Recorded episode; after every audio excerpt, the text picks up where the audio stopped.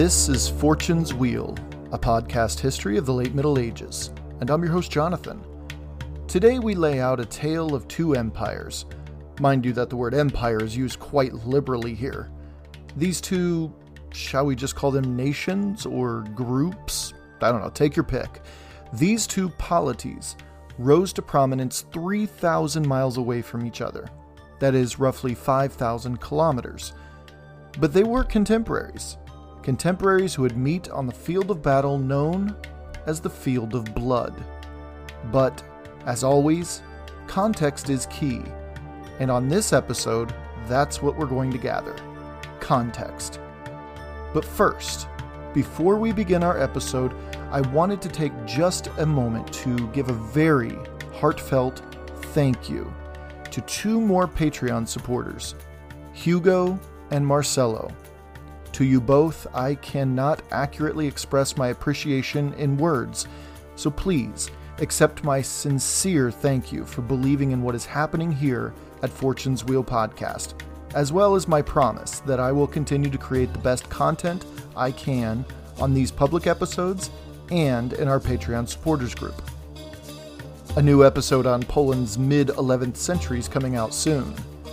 And if you would like to be like Marcelo and Hugo and support the show, you can find the link to our Patreon page in the show notes and join for a very low monthly donation.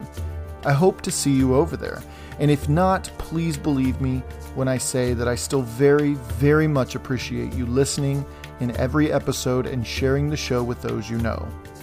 Okay, so today's episode, episode 65, is entitled a Tale of Two Empires.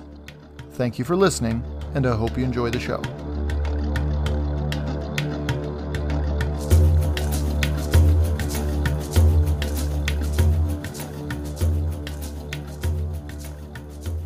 We're going to start this episode in the western Sahara Desert. We need to see what these new Almoravids are doing leading up to their incursions into Iberia between the 1040s, when they were more or less founded, and about the 1070s or so. After that, we'll jump to Iberia and catch us all up with what Christian Iberia was doing during that same time. I promise these are two seemingly separate paths that will eventually collide very soon on the podcast. Picking up in the year 1040 or so, a new community of Muslims sprung from the far western edges of the Sanhaja in what is today the nations of Mauritania and Western Sahara. They had established a firm grip over the Berbers from the Maghreb south to the Sahel, and they had already set up the circumstances for an invasion into pagan Ghana, which would occur in just a handful of years. Refer to episode 64 for that story. But West Africa was only one direction the Almoravids were looking. Yahya ibn Ibrahim was the brains of this back to basics movement, and Abdullah ibn Yassin was its spiritual heart. Yahya maintained the political status while Yassin was its fiery teacher, much of the time preaching and creating new teachers to spread the message that Islam throughout the Maghreb, the Sahara, and into Iberia even had strayed, had left its original intent behind while its followers capitalizing on the successes of their ancestors, had become too comfortable in the economic prosperity that radiated out of Cordoba. Yahya and Yassin, these two rejuvenated Islam's earliest teachings by interpreting the Quran through a much stricter lens than the one currently practiced in the, in the region. Thus, the Almoravids, as we've come to call them, had emerged as an international player, and they would soon emerge from the Sahel and the Sahara, and even the Maghreb, and move northward across the Strait of Gibraltar into the scattered pearls of the remnants of the illustrious Cordoba Caliphate. And it wouldn't be long, maybe a couple more decades or so, to go down in history, arguably, as the very first Berber Empire. Yassin depended on Yahya ibn Ibrahim's protection. However, Yassin found himself at a crossroads when, in 1048, Yahya died, most likely in battle, because it wasn't a foregone conclusion in the 1040s that this whole Almoravid movement was going to even get off the ground. not yet, it wasn't anyway. So Yassin acted swiftly, uh, for lack of a better word, and he took the reins of this powerful fledgling community. And Yassin, having already created a wide base of followers and teachers who were already spreading out in all directions and engaging in tribes and communities through the western portion of the Sahara Desert, well, this Yassin guy was already pretty much the guy anyway. So he slid right into position at the top. And the Almoravids should have been thankful for his leadership too, because he would oversee some serious steps forward throughout the 1050s. This was a dangerous decade for the Almoravids because they had not had Yassin making decisions and putting certain people in the right positions, then if they hadn't had him, then who knows if the Almoravids would have become what they became. It started with pushing into Takrur in the late 1040s, as we've said, and weakening Ghana's hold over the area, then creating a wave of teachers and soldiers moving into the Sanhaja, beginning in 1053. He oversaw Sijilmasa flipping for the first time in 1054, and finally Autogast fell in 1056, thus undermining the Soninke hold on power in the Empire of Ghana. These were serious moves with serious consequences, and one could say that it was Yassin's decisions that pushed Islam, in the area at least, once and for all, into West Africa. In the meantime, Yassin brought up another Yahya, a different Yahya, throughout the 1050s, named Yahya ibn Umar. But for our purposes here, the only reason to know him is that he was killed in the Battle of Tabfarilla in early 1056, around the time his brother, Abu Bakr ibn Umar, was conquering Autogast in Ghana. By the end of the year, Sijilmasa to the north was taken back by a Berber tribe, and Yassin pulled Abu Bakr out of Ghana and back north. By early winter of 1056, mere months after it was recaptured by other Berbers, Sijilmasa switched hands again, now back in Almoravid hands. Abu Bakr ibn Umar turned out to be another fantastic promotion by Yassin because Abu Bakr got to work trying to figure out why Sijilmasa fell. Turns out, his brother failed to secure the mountain passes and valley roads leading in and out of the Atlas Mountains. Well, Abu Bakr very quickly shut down that mess, and Sijilmasa would stay in Almoravid control for the un- unforeseeable future. Sijilmasa, as of 1057, was secure. Now, that said, Yassin moved with Abu Bakr on another Berber stronghold of Aghmat, located just east of modern day Marrakesh. The city's walls were stout and was widely considered a pretty well defended citadel. Its leader, a Muslim Berber named Lakut, was quickly defeated in June of 1058.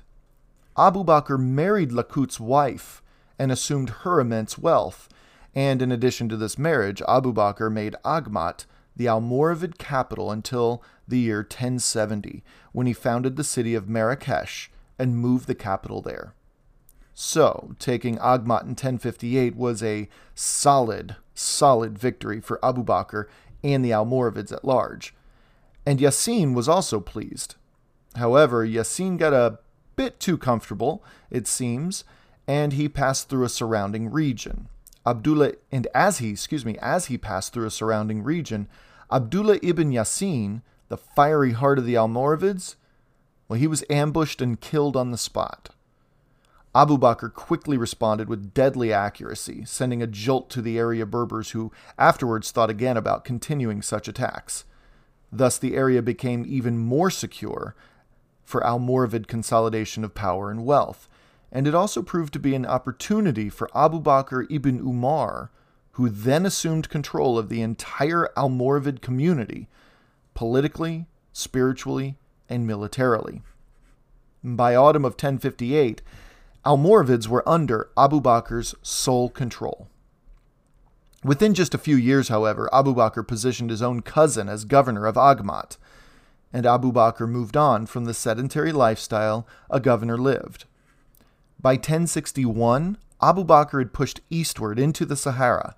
His cousin, the governor of Aghmat, Well, he had moved northward and scored a huge victory for the Almoravids by capturing the important commercial hub and political city of Fez. As Abu Bakr steered his forces deeper into the Sahara, his cousin was cashing in on his newfound fame and influence. And Abu Bakr indeed trusted his cousin enough to take control over all of the northern Almoravid lands, from Aghmat to Fez, on one condition that Abu Bakr was still in charge, ultimately, of the entire Almoravid Empire. His cousin quickly agreed. seemed to be the smartest move in the time. But throughout the 1060s, both men made serious inroads in their respective areas. Abu Bakr secured more and more communities and territory in the Western Sahara, while his cousin took village after village, town after town, and city after city in what is now modern day Morocco. There was even a moment when, in 1070, Abu Bakr divorced his wife, the wealthy former wife of Lakut, leader of Aghmat so many years earlier, and he advised her to marry this same cousin. Within two years, this new marriage would cause a rift in the entire empire, another make or break moment in the first decades of the Almoravid Empire. In 1072, the Almoravids were on the verge of civil war, a rift that could have broken the entire thing in two. And don't forget that year 1072, because up in Iberia, it also plays a pretty major role in that story. Abu Bakr left the now largely pacified Sanhajan tribes in the Sahara and moved his thousand strong army northward, toward Morocco, toward his cousin. The stage was set for a showdown as both men were at the helm of some pretty solid forces. Abu Bakr and, and his cousin met and negotiated terms in the mid 1070s. Both men believed in the puritanical aims of reform within Islam that the Almoravids sought to spread and must have said the obvious out loud. Should we take this to the battlefield, then the Almoravids were finished.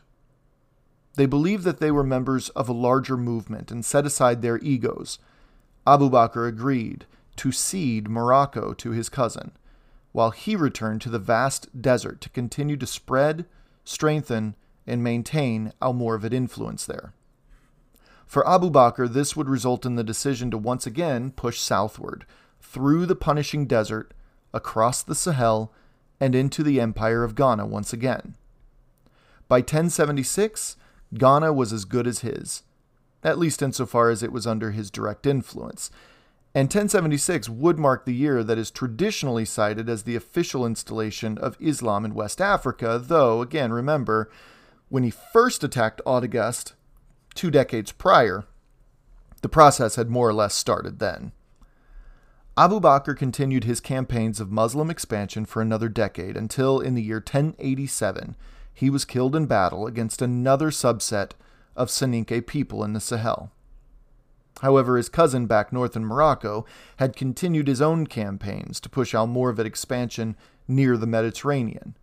From his base in Fez, this man took city after city with ruthless abandon, pushing his way further and further northward, and not just with military might, but also with a pretty savvy acumen for politics as well.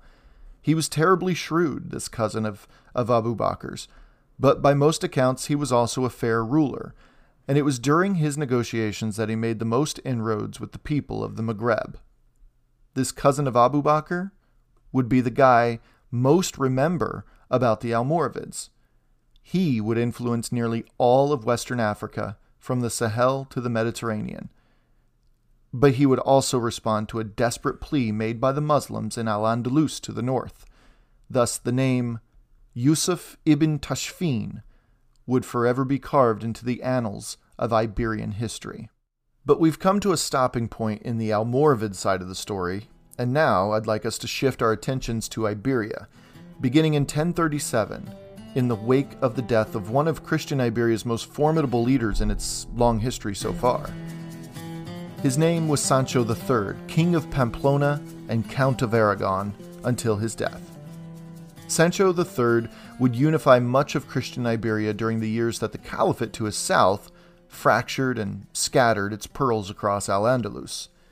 Through marriage, he further took under his purview Castile and a few other smaller counties. He pushed into Sobrarbe and Ribagorza, both by the year 1020, but his crowning achievement was the Kingdom of Leon, just before his death in 1034. But it wasn't just the geographic conquest he's remembered for. No, he made Pamplona, and thus all of his various acquisitions by extension, a place worth knowing and being friends with by those across the Pyrenees in France. Aquitaine, Blois, Gascony, Normandy, even the French monarchy. King Sancho III introduced Christian Iberia to the larger world of Christendom in the early 11th century, but he also brought in folks from Cluny to enact reforms within Iberian Christianity. So in either 1035 or 1036, when Sancho III died, all of his collected realms decided to, well, they decided to lose their damn minds, is what happened. But giving credit where it's most certainly due, Sancho didn't exactly set any of them up for success either. See, Sancho had three sons. Yes, that age old failure of fatherhood. He decided to split his new kingdom amongst them. Garcia Sanchez III, the eldest of them, assumed his father's crown of Pamplona. The second oldest son, Fernando I, already sat at, at the top of Castilian nobility since Sancho III consumed Castile and made it a county of Pamplona's years earlier. Well, in a strange twist of fate, Castile was actually Dad's favorite realm, and, well, how do you declare who your favorite child is without declaring who your favorite child is? You elevate your favorite county to a kingdom and make him its king. And then promptly die so you don't have to answer any questions. That's how. The third and youngest son was named Gonzalo, and he was thrown to the scraps of Dad's enormous realm by becoming king of Ribagorza and Sobrarbe. Oh, and I know I said three sons, but I should clarify there were three legitimate sons and one illegitimate son. Sancho III's bastard would actually become the first king of Aragon in 1063. He'll play a part in our story later. But in the meantime, he just remained a part of the nobility, though nowhere near the status of his three brothers. And finally, there was sweet Jimena Sanchez. Jimena was Sancho III's only daughter, at least in the records. She was married to the King of Leon, making her queen, which would be a nice which would be nice in a handful of years or so. Now we're going to tell this part of the story through the eyes of Fernando's. And Fernando's story begins, for all intents and purposes, in 1037. See, Fernando had been the Count of Castile six years before his father, Sancho III, died. Now, records are incredibly scant when it comes to Fernando, which is quite odd because Fernando I didn't achieve the great for nothing. To be fair, knowing how incredible his reign was, it could only be eclipsed by one man, a semi mythical man they called El Cid, but we get ahead of ourselves there. This semi mythical El Cid, though, wasn't even born when Fernando I assumed the title of Count of Castile for the record. Now, a charter has survived from 1036, a year after King Sancho III's death, that gives us a glimpse of the state of things in Christian Iberia at the time. It says, quote, Emperor Bermudo was reigning in Leon, and Count Fernando in Castile, King Garcia in Pamplona, King Ramiro in Aragon, and King Gonzalo in Ribagorza. Quick clarification though Bermudo III was king of Leon at the time, not emperor, but that's a minor technicality. But there came a time when Count Fernando of Castile would rise above his peers. In 1037, he was still a vassal of King Bermudo III of Leon. But there was a territorial dispute, and it actually came to blows, resulting in a resounding victory by Fernando over his overlord, Bermudo. So essentially, Bermudo picks a fight over territory, Fernando ain't having it, and Bermudo dies. But there's one other element at play here. Due to Fernando's proximity to the bloodline of Sancho III, and Bermudo III himself, they were brothers in law, as well as Bermudo being without an heir, this all left Fernando as pretty much de facto heir to the royal crown of Leon. In one fell swoop, Fernando succeeded to the crown of Leon, and he quickly consolidated his County of Castile into it. Count Fernando I of Castile within two years of his great father's death, which fractured the entire realm, had become King Fernando I of the newly minted kingdom of Leon and Castile. Fernando I was already no pushover, and knowing who their father was, the, old, the other brothers no doubt began to get a little nervous. Fernando wasted no time getting into the captain's chair of Christian Iberian politics. Like I said before, shockingly, we know quite little about this towering figure of the 11th century. Even Richard Fletcher, in his book The Quest for El Cid, writes, quote, The sources for Fernando's reign are so meager that we can know practically nothing about the workings of the Paria system. End quote. We know that he made incredibly deep inroads with Muslim taifas nearby, and part of this was a sort of vassalage status under his banner. For instance, it was Toledo that sought his help, and it was Fernando's response, you know, go back to North Africa and leave Iberia to the Christians like it was before. Yeah, that response. That sparked what some call the first volley of the, La, of the Reconquista. That is the centuries long struggle to regain the peninsula for Christians and kick out the Muslims for good. Fernando also set up a paria system, as mentioned in Fletcher's quote, which allowed Fernando to pretty much fleece the Muslim kingdoms to his south while also playing them against each other.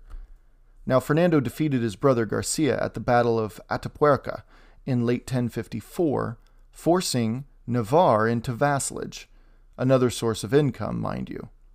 In 1060, he made the first of a series of moves on Zaragoza, the northernmost Muslim taifa, which resulted in a brief Paria based income. And over the next three to four years, Fernando took his Leonese and Castilian soldiers and knights into places like Toledo, Seville, and Badajoz. At one point, Fernando's territory, including the vast Paria states, totaled over half of the Iberian Peninsula in the mid to late 11th century, the Christians were pushing back with a vengeance. Other than these things, we know so little else about the man's reign. He is known in the records as Spain's first emperor, though, so there's that. He was clearly a towering figure at the time. And this last point might have tipped the scales by Fernando's last major act as King of Leon and Castile, though he still had one more campaign after this before his death. Now, Fernando most likely had either led or ordered raids into the Taifa of Badajoz since the 1050s, but we know that he led an army down the Duero River and then turning south, fighting a seamless, uh, seemingly endless, weeks long, bloody, grueling series of minor battles and skirmishes from Lamego to Coimbra, capturing the entire Mondego River Valley, which is the longest river completely inside modern day Portugal. Upon capturing Coimbra, currently the fourth largest city in Portugal today, but at the time it was still an important yet still growing port village, he quickly established supremacy over the region, a region which was pretty much the northern half of modern day Portugal, though at the time it was still largely the powerful, wealthy, and influential Muslim Taifa of Badajoz. After setting up another Paria there, Fernando turned eastward and by 1065 was across the peninsula, quite literally, in the Taifa of Valencia. By this time, Fernando I was the greatest Christian ruler the peninsula had ever seen, eclipsing even dear old dad.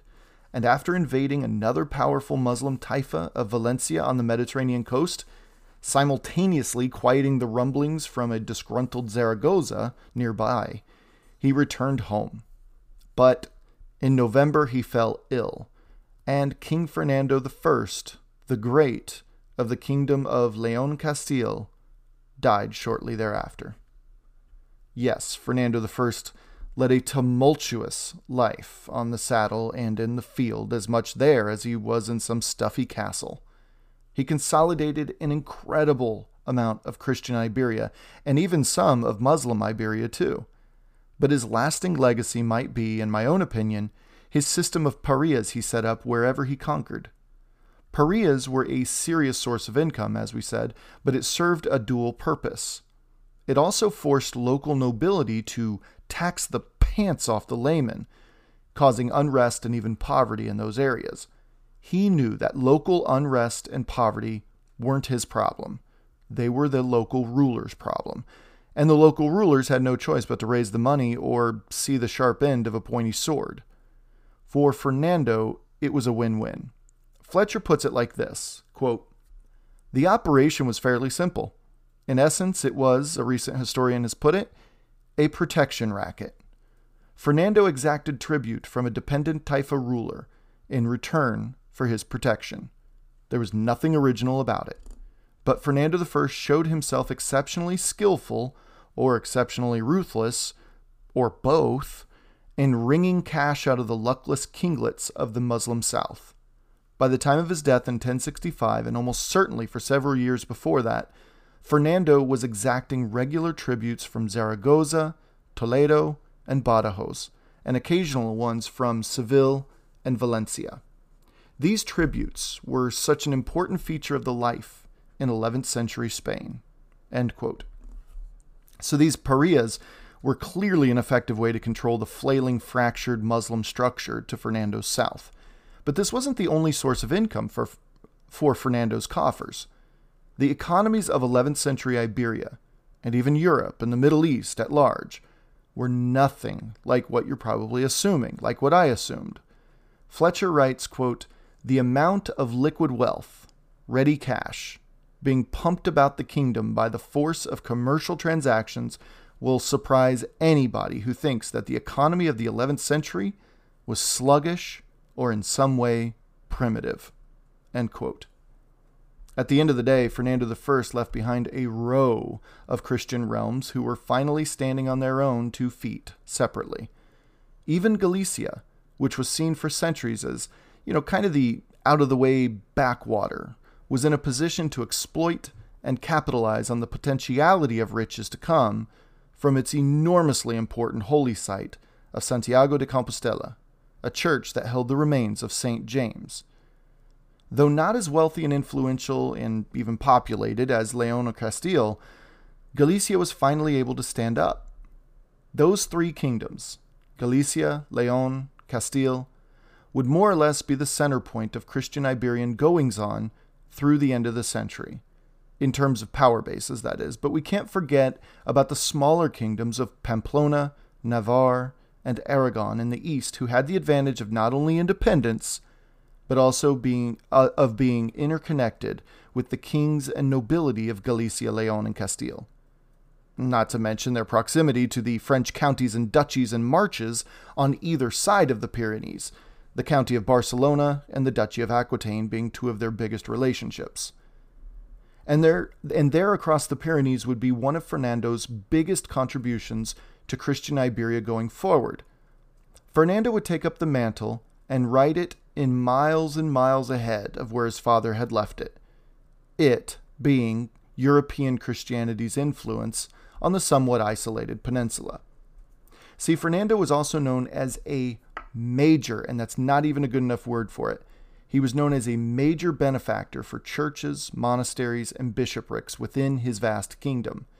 It's said that Fernando, during his many adventures into the Taifa states to the south, that he brought the sacred relics of Saint Isidore from Seville to those in the monastery at Leon, among other artifacts and treasures found along the way that were currently in Muslim hands.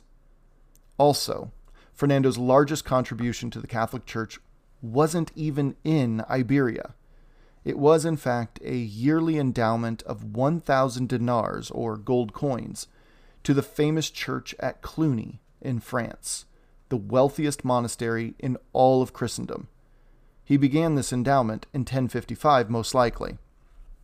Now, this is no small detail because Cluny would begin to reward the Iberian kingdoms with an influx of very learned monks and priests into the peninsula over the ensuing decades, which changed the face of Iberian Christianity, bringing it into the fold, ideologically and practically, of European Christianity once and for all. Not that it was separate, you know, but it certainly wasn't a focus. But as the 11th century was closing, it was clear that the Holy Land wasn't the only potential war zone between Christians and Muslims, and that attention needed to be cast west as well as east of Rome. And, and, according to Fletcher, there were two monasteries that vied for financial supremacy during his lifetime Cluny in France and Monte Cassino in southern Italy. And Fernando's contribution, Fletcher says, quote, exceeded Cluny's entire income from her ample patrimonies. It was colossal, by far the largest gift Cluny had ever yet received from a king or other lay donor, one which was never to be surpassed, except by Fernando's son, Alfonso VI, who doubled it in 1077. And you better believe that this was noticed by other rulers, namely one in Rome. Fletcher writes, quote, The Cluniac imprint upon the Spanish church was deep and lasting. But Cluniacs were not the only foreign churchmen to become active in the kingdom of Leon Castile. We will learn about these impacts as we unfold our story of medieval Iberia. But some minor moves that would that would make some of those, you know, quote unquote deep lasting impacts were, according to Fletcher, quote, among the agents of enforcement were another species of newcomer on the Spanish ecclesiastical scene papal legates. These included such prominent figures as Gerald, Cardinal Bishop of Ostia, which is quite near Rome, mind you, in 1073, Cardinal Richard of Marseille, who presided over the Council of Burgos in 1080, and side note, that's a biggie so remember that Council of Burgos of 1080. And back to Fletcher. Abbot Gerentin of Dijon in 1084, and Cardinal Rainerius, later Pope Paschal II, Pope from 1099 to 1118, who held a church council at Leon in 1090. End quote. Now these seem just like more names to drop, you know, without much consequence to the overall story, but I urge those who think so to reconsider.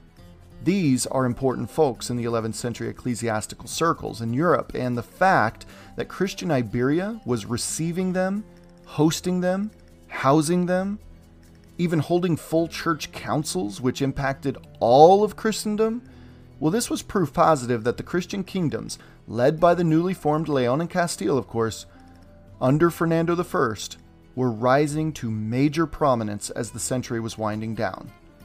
Winding down? winding up. Well, let's not go there quite yet.